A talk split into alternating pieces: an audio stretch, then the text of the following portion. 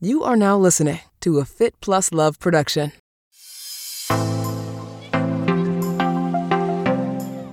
Hello and happy Monday. Welcome to Monday Moves. I'm your host, Marnie Salop. Monday Moves is my new show, dropping every Monday with all kinds of tips, advice, ideas across many topics entrepreneurship, athletics, health, wellness, culture, beauty, fashion. You get it. I hope you had a wonderful, relaxing holiday weekend. With 2023 around the corner, it is time to start setting new goals and benchmarks, reflecting on uh, this year's past accomplishments and wins, and what's left that you need to do before 2023 in the next few weeks. With that said, one of my personal favorite types of goals to set and accomplish are ones that get me out of my comfort zone. They feel like big risks and often scare the hell out of me. Goals that really rock my foundation. And that's what we're talking about today on Monday Moves getting out of your comfort zone and why. It's so good for you to do. Comfort zones apply to every area of your life. Your comfort zone is a behavioral space where your activities fit into a certain routine and pattern that minimize stress and risks. It provides a state of mental security, happiness, low anxiety, reduced stress. Routines can be stable and comforting, but they can also become boring and limiting. We can lose appreciation for them over time, as many of us are all aware. I was actually curious about the science behind comfort zones, so I did a little research. The idea of the comfort zone goes back to a classic experiment in psychology back in 1908 psychologists Robert M. Yerkes and John D. Dodson explained that a state of relative comfort created a steady level of performance.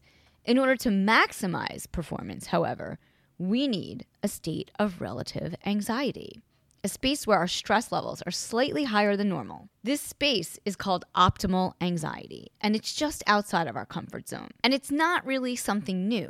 Anyone who's ever pushed themselves to get to the next level or accomplish something knows that when you really challenge yourself, you can achieve amazing results. Many of us know about increasing physical stress levels in training to get to the next level and then scaling back for recovery. This is mentally the same thing. Optimal anxiety is that place where your mental productivity and performance reach their peak. That is the state of being comfortably uncomfortable. It's productive discomfort. Comfort can hinder productivity because without the sense of unease that comes from deadlines and goals, we tend to mail it in and do the status quo. Not all of us, but a lot of us. And that's totally okay. We've all been here. Pushing past your personal boundaries can help you hit your stride sooner. You can get more done and find way more efficient ways to work.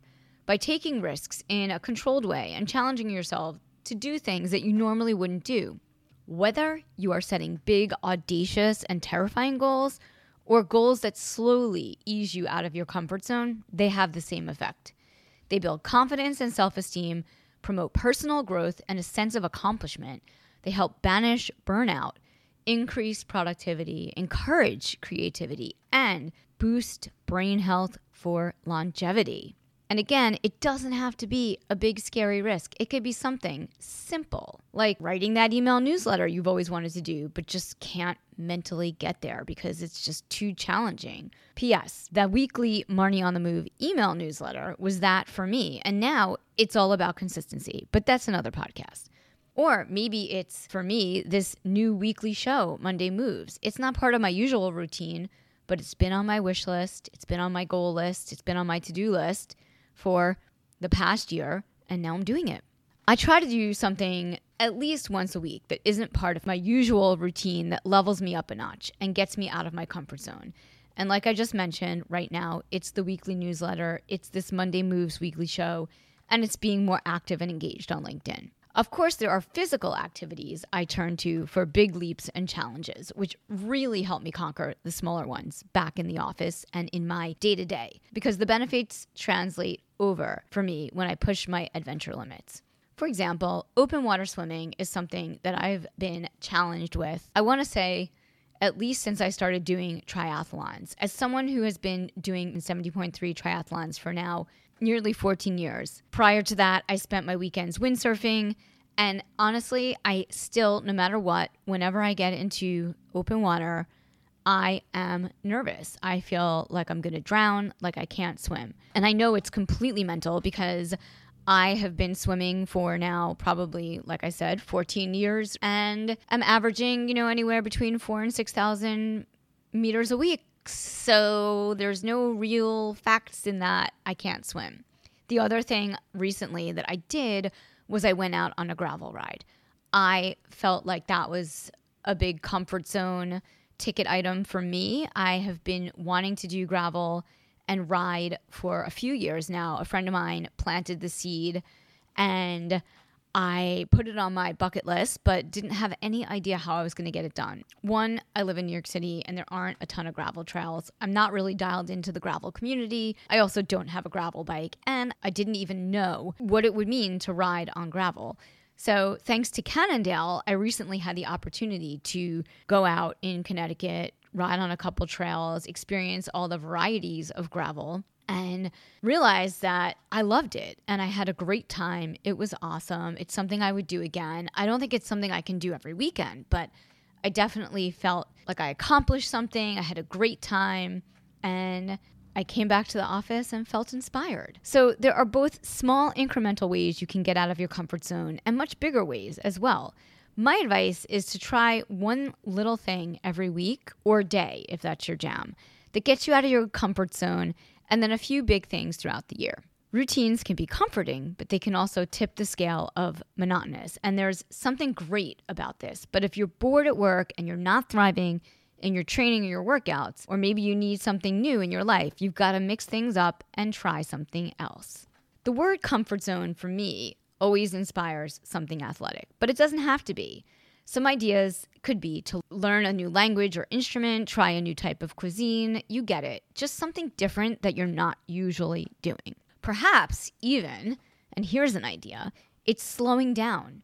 Maybe that makes you uncomfortable. I mean, for me, it's one of my things that make me uncomfortable, especially if speed and quick thinking are part of your everyday life. Slow down, observe what's going on, take your time. Mercury is going into retrograde December 29th. So now, if that's your thing, it's a good time to practice. You get the same benefits, whether you go in all out and do something big, or if you start slow and do something small. Trying new things is always difficult. If it wasn't, then breaking out of your comfort zone would be easy. And then why would we do it? Or why wouldn't we do it all the time? The point is, getting out of your comfort zone, embracing new experiences, and getting to that state of optimal anxiety or being comfortably uncomfortable is really good for you. What are some things that push you out of your comfort zone? I invite you to think about this put it on your to do list for 2023.